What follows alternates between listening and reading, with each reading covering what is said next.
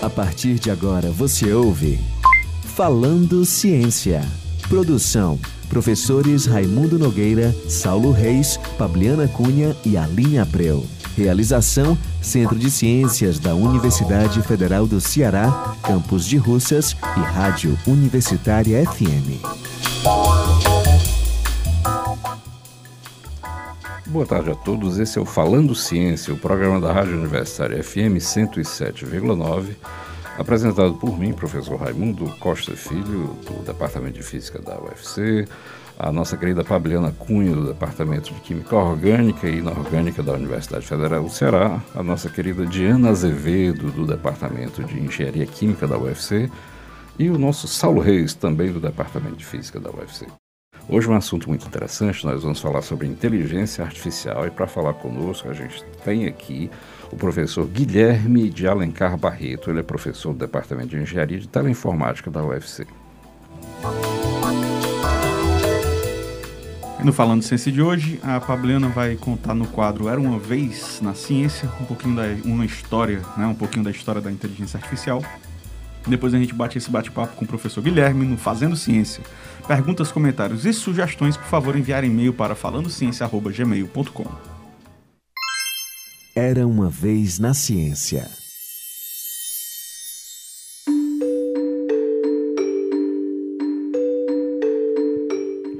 Inteligência artificial, também conhecida pela sigla IA, é toda demonstração de inteligência realizada por máquinas, ao contrário da inteligência natural demonstradas por animais e humanos. A IA é também uma área que estuda agentes inteligentes, ou qualquer sistema artificial capaz de perceber seu ambiente e tomar uma decisão ou fazer uma ação com o intuito de realizar um objetivo. A ideia de autômatos dotados de inteligência é comum em histórias de ficção científica, mas não estão presentes apenas na ficção que tenta descrever um futuro iminente. Na mitologia grega, Talos de Creta é um gigante construído de bronze cuja missão é proteger a população da ilha de Creta. Já em 1942, Isaac Asimov introduziu no conto Círculo Vicioso um conjunto de regras conhecido como as Três Leis da Robótica, as quais visavam controlar a interação entre humanos e máquinas. Na proposição dessas três leis, Asimov tinha em mente um dos enredos mais comuns na ficção científica da época – o vislumbre de uma sociedade futurista onde robôs seriam criados e depois destruiriam seu criador. Hoje, a perspectiva de que a interação entre seres humanos e máquinas precise ser pautada por diretrizes da forma como Asimov propôs é ainda um exercício de imaginação, mas a interação da humanidade com máquinas já é uma realidade. Com o avanço da IA, é comum utilizarmos ferramentas de buscas em nossos computadores e smartphones para achar respostas para dúvidas, indicações para livros e filmes ou até mesmo a receita de um bolo. Esses são exemplos cotidianos desta interação.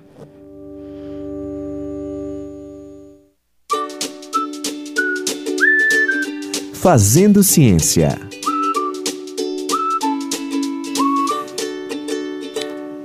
Começar a nossa uh, entrevista de hoje falando aqui com o professor Guilherme de Alencar Barreto. Tudo bem, Guilherme? Como é que vai? Tudo bem, boa tarde. O que é que você tem a nos dizer sobre esse storytelling que a Fabiana contou aí? Bom, primeiramente agradeço o convite, é uma honra fazer né, esse, esse programa com vocês aqui. E a lembrança do meu nome, não é isso?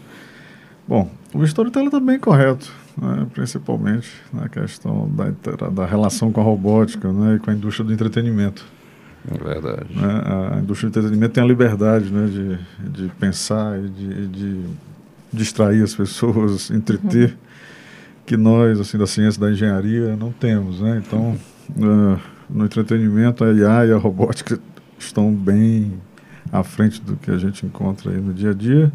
Mas no finalzinho ela falou desses engines, desses motores de busca, né, que hoje tem essa interação humano-máquina né, muito forte, esses assistentes virtuais, todo, toda, toda marca de celular, e, né, tem o seu, né, tem vários né, por aí, uhum. tem a famosa Siri, Cortana, todas a, essas aí. Alexa. Alexa. Não esqueça a Alexa. Pois é, né, que a tecnologia talvez aí mais que nós entendemos como IA, né, é um soft, são softwares né, que, que a gente tem uma, uma, qualidade na interação muito, muito boa, assim, entende, vamos dizer assim, não entender no sentido semântico, mas de, de, entender as palavras que são ditas e essa interação melhorou bastante, né?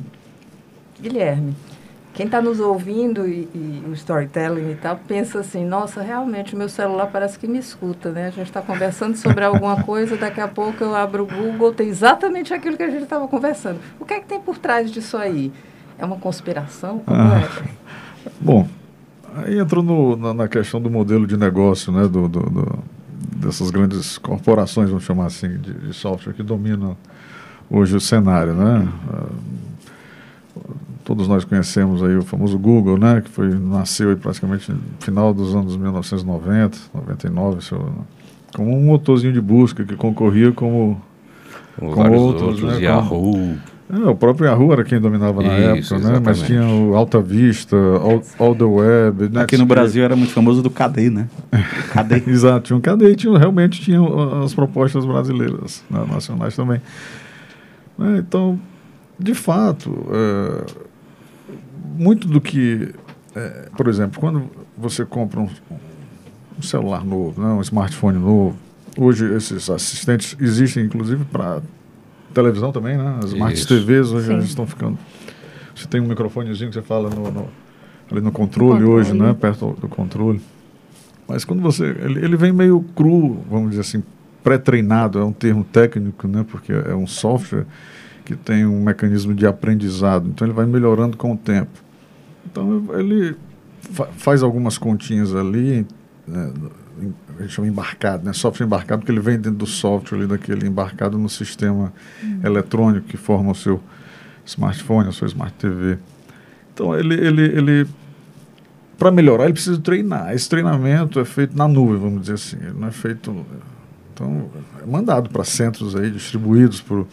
E, e, o sistema fica ali. Realmente, você fala, ele vai aprendendo, ele vai aprendendo.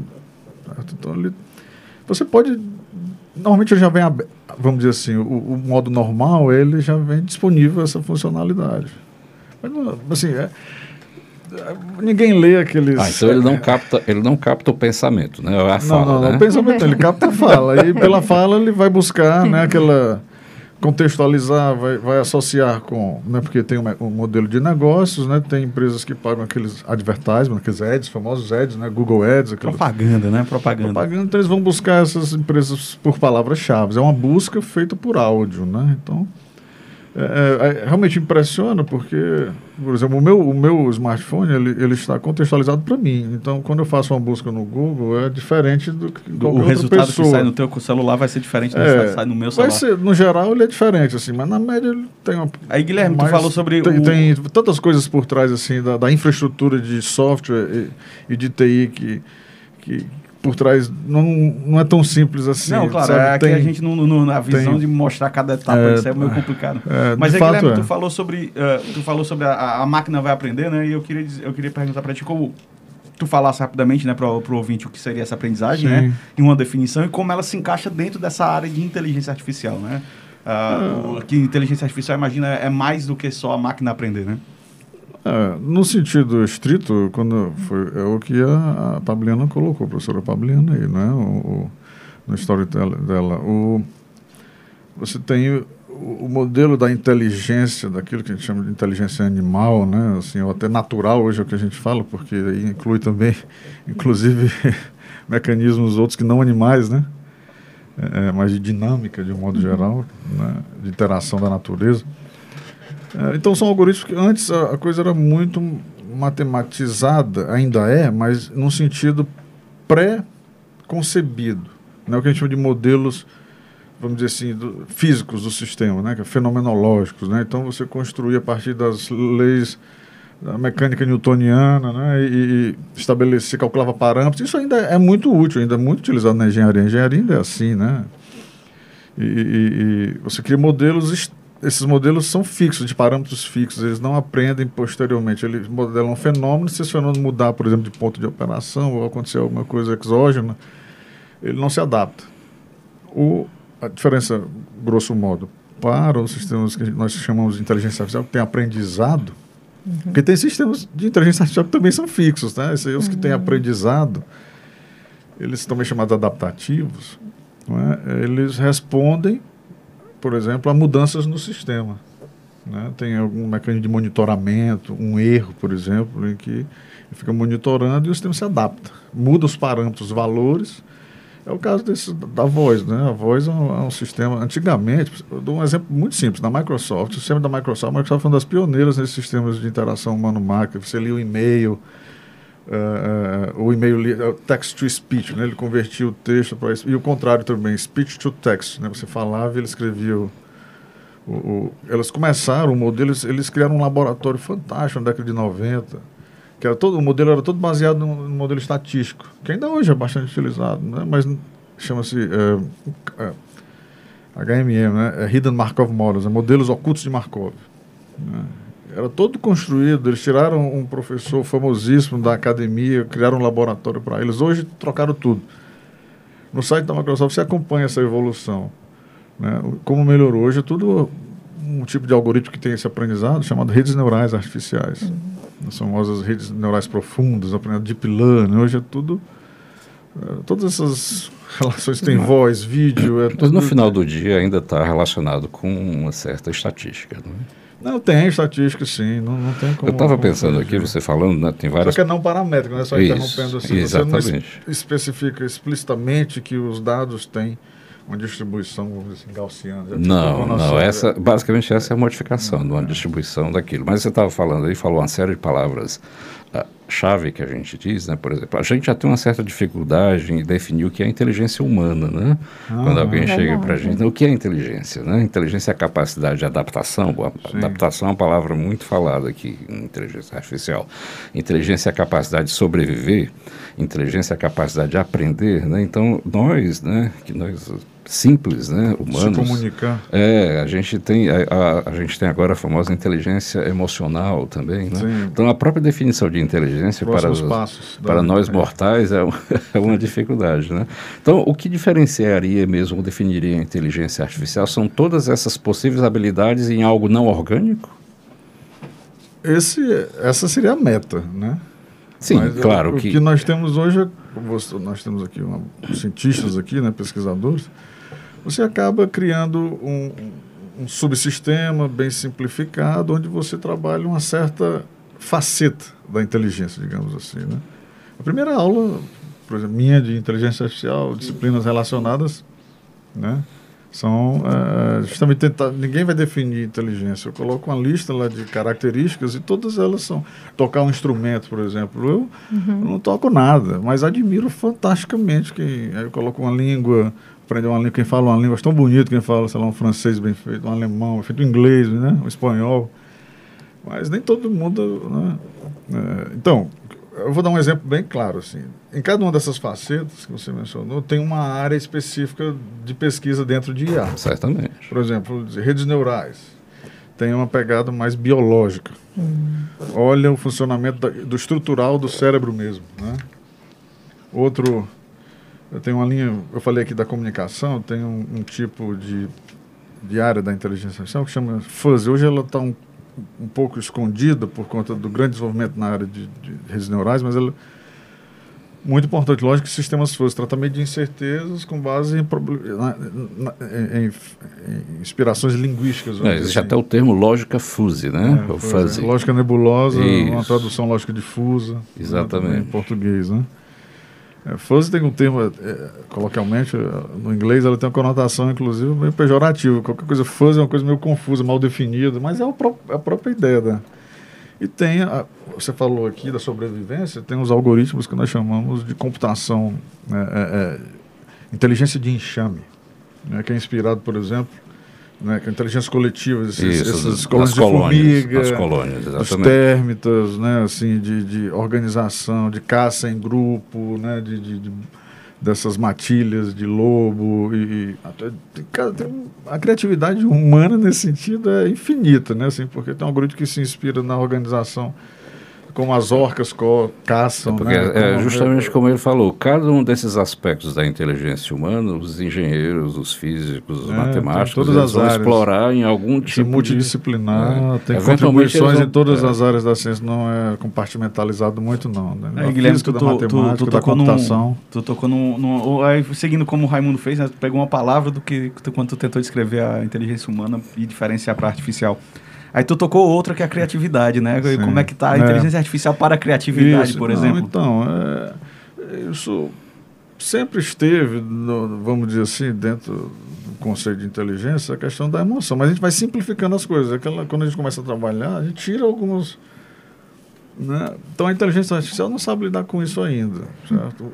A inteligência artificial é um modelo, é um software que replica um comportamento. É muito na ideia da replicação. Guilherme, só um detalhe, Sim, né? só, claro, só uma colocação nessa questão. Eu sinto às vezes que as pessoas, quando adquirem um desses dispositivos, né? Posso exemplificar aqui, Alex, eu sinto que as pessoas acabam criando um pouco uma relação afetiva, vínculo, um né? Dizer, Alex, eu faço... Não, eu não, não é o meu Ah. caso, não. Eu nem tenho, Alex. Mas só para dizer assim que é engraçado, né, que da, da, digamos da, da percepção da máquina, né, ela não vai estar ali, claro, né, ela está ali dentro de um, de um sistema limitado, mas eu sinto que para as pessoas às vezes, né, tem um pouco dessa dessa questão, é, é, né, uma ligação, é, digamos afetiva. Não sei se afetivo é seria natural bem, do próprio né? ser humano. Eu brinco É, com- nas aulas de robótica, né? né? basta se mexer, você já cria um afeto. É, ali, né? interessante. um robozinho, isso. um cachorrinho assim, que É. você acha bonitinho, É. as crianças, principalmente crianças e idosos, Isso. por questões, eu acho, cognitivas, aí tem alguma. Isso acontece bastante. Com, É, com- eu lembro da reportagem que eu vi que uma senhorinha, a família comprou, né, um desses dispositivos para ir lembrando ela dos medicamentos. sim, e aí ela ficou meio muito útil. chateada porque ficava muito tempo lembrando. Mas a Então, questão da criatividade, voltando a esse, a esse ponto, existem softwares hoje que reconhecem, por exemplo, emoções, tu tá rindo, tá chorando, Hum. tá? mas entre, entre essa história do entender e, e replicar isso de uma maneira natural, Sim. né, ainda há uma certa distância. certo? O que há muito é o que a gente chama de reconhecimento de padrões. Sim. Exatamente. é. O, o, o, o, o, o software matemático, estatístico, computacional, ele vai conseguir entender, saber se você está triste, Ah. aí se cria uma rotina que vai dizer, ô Pabliano, você parece triste, Ah. pode até falar, entendeu? Mas é por conta de um reconhecimento, mas essa reação está pré-programada ainda. viu? Uhum, Não é natural ainda, Uhum. não.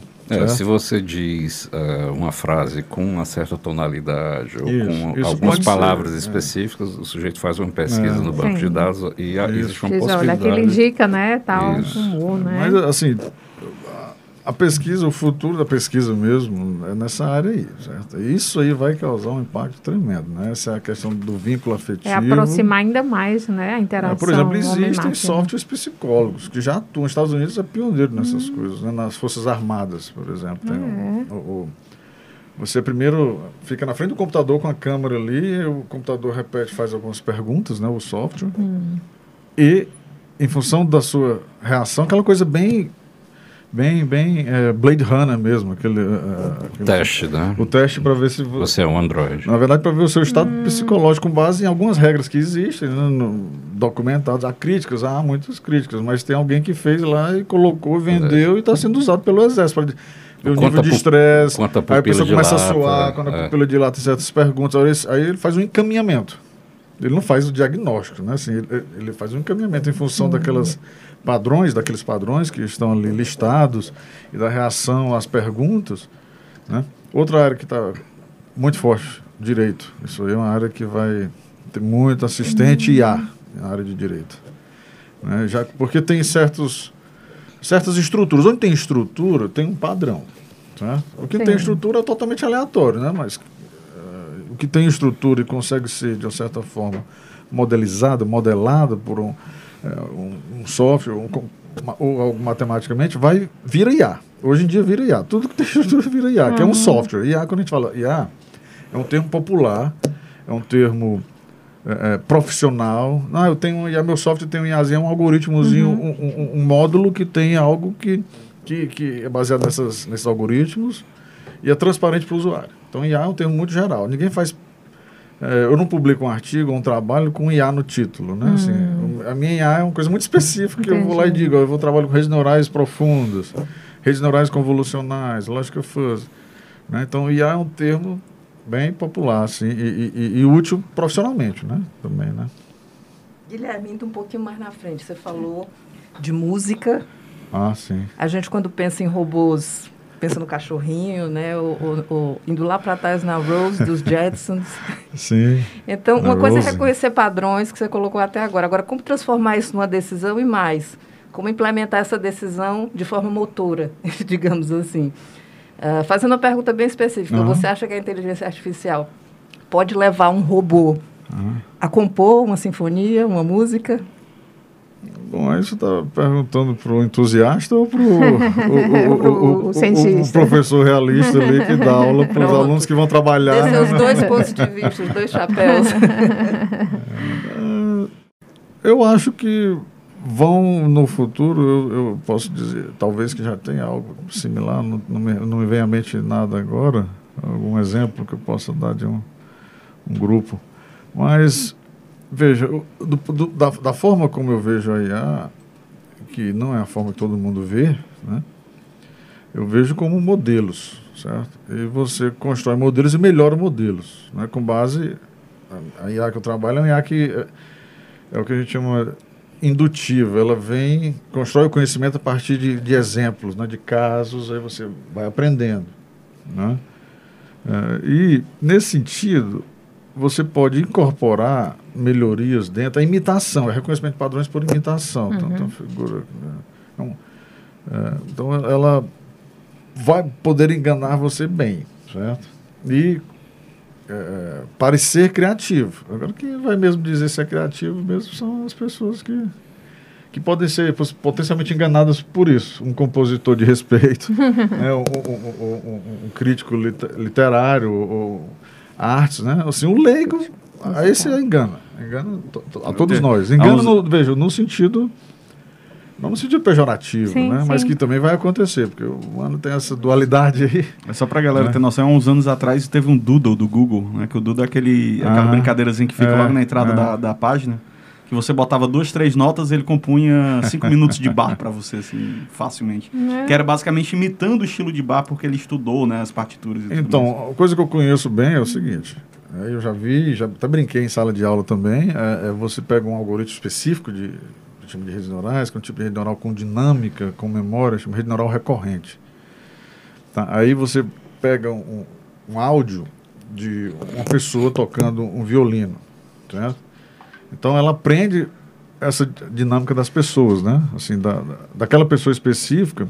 E depois você pode tirar a pessoa de cena e a rede neural reproduz aquela dinâmica não necessariamente, não, não igual, porque ela aprendeu, ela aprendeu um comportamento. Então, às vezes, aí eu introduzo um, um ruídozinho aleatório, ele segue outro caminho, hum. não é? é? outra trajetória. Aí ele, mas dentro do padrão daquela pessoa. É, de né? fato. Eu, isso é bonito, isso é bacana de ver. É, de fato, aí, eu fiz lá nos anos. Ela funciona como um sistema autônomo, né? Eu, lá nos anos 90, eu peguei uma série de, de partituras de composições de baile, a gente começa a fazer uma análise estatística e você começa a encontrar alguns padrões. Sim, então são esses padrões que são colocados nas Mas é assim que funciona. O, o, o, especialista num determinado artista, né, assim, um Van Gogh da vida, ele descobre que é falso. Hoje tem software para isso, né? Hoje já usa IA para nem hum. contrata mais um especialista assim, só mesmo quando o negócio é muito dinheiro envolvido. Mas você tem o que a gente chama de olho artificial, ou, ou visão artificial, né? É o, é. Tem a língua artificial que faz teste de, de, de, de vinho, de, de café, é, sem precisar lá do especialista. Você bota só uma gotinha assim no sensor, ele pega toda a parte química já e depois uhum. ali toma uma decisão. Então isso já é natural, assim, a gente nem sabe disso, né? Nem sabe disso, na verdade. Aí de sugestão aí, principalmente para os ouvintes mais novos que não conhecem, tem um filme Inteligência Artificial do Stephen Spielberg, com Jude Law, que basicamente conta a história de um robozinho, que é um menino, né, que ele é uh, adotado por uma, por uma família, mas como ele é um robô, ele é imortal, ele vive mais do que a, a família pais, humana né? dele, né? E, e aí o, o, o, Spielberg traz essa discussão de quando você consegue realmente criar uma inteligência artificial que consegue mimetizar muito bem a humana é, isso, e os impactos. Né? Exatamente. Né? Na literatura, no, na, no cinema, na TV, né, é um tema muito explorado. Né? Para os mais antigos, tem o, o, famoso robô do Perdidos no Espaço. A Diana aqui já mencionou o robô dos Jetsons, né? que, que, é um, um, desenho animado. A Rose, o maior sonho é, de todos. É, então, até em, em comics, em revista em quadrinhos, apareceu muito, tipo, o Rick e o Riquinho tinha um robô, entendeu? Então era sempre um personagem, porque isso surgiu muito lá depois do pós-guerra, é, certamente inspirado pelo Asimov e as três leis da robótica que o, o Saulo já havia é, mencionado aqui anteriormente. Mais recentemente tem um filme muito interessante chamado Ex Machina, ou Ex Machina, como algumas pessoas gostam de dizer, que eu acho que ele consegue é, juntar todas essas informações desses filmes e coloca num filme muito interessante e, eu diria, perturbador até, né? o Ex Machina, que trata também de inteligência artificial, onde você tem uma, uma entidade que se assemelha ao ser humano que consegue dar todas as respostas com emoção e tudo mais. Eu posso fazer uma sugestão rápida aqui? Certamente. É, não é tão aberto quanto fácil de encontrar, mas é uma, para mim, é uma das melhores séries nesse sentido certo? Chama Westworld. Não, já vi, exatamente. Da HBO, HBO, né? É. E, e, o filme original da década 70 com Hugh Brina é fantástico. É de 1976. Então por, que, por que, eu gosto dela? Porque ela também explora o hardware, ela não explora só o software, entendeu? Porque é difícil de separar isso, né? Então, baseado nesse gancho, meu amigo, a gente vai dizer aqui que o nosso tempo já está se esgotando, que é a nossa próxima conversa ele vai continuar conosco num próximo programa para falar que inteligência artificial não é somente software. E aí a gente vai falar um pouco mais do Westworld, tá certo? falando dessa coisa do, do hardware, e também falar um pouco aqui dos primeiros uh, dispositivos de inteligência artificial. Esse aqui que a gente está falando, é o rádio, né? É verdade. Bem, e roboticamente a gente vai encerrar o nosso programa, a nossa conversa de hoje por aqui, tá certo? Muito automatizada. Foi uma ótima conversa. Você pode acompanhar o nosso programa toda segunda-feira às 14h30 na Rádio Universitária FM 107,9 e a gente reprisa esse programa todo sábado às 1h30 da tarde. O nosso conteúdo também será disponibilizado no site da Universitária FM radiouniversitariafm.com.br. E também você pode ver no Spotify e no SoundCloud. Bem, agradecer a todos aqui, ao, ao Zé Raimundo aqui na mesa robótica técnica, a Pauliana, o Saulo, a Jana e o nosso querido Guilherme por essa conversa tão interessante. Então, uma boa semana a todos e até o nosso próximo uh, Falando Ciência. Você ouviu Falando Ciência. Produção: professores Raimundo Nogueira, Saulo Reis, Pabliana Cunha e Aline Abreu. Realização: Centro de Ciências da Universidade Federal do Ceará, Campus de Russas e Rádio Universitária FM.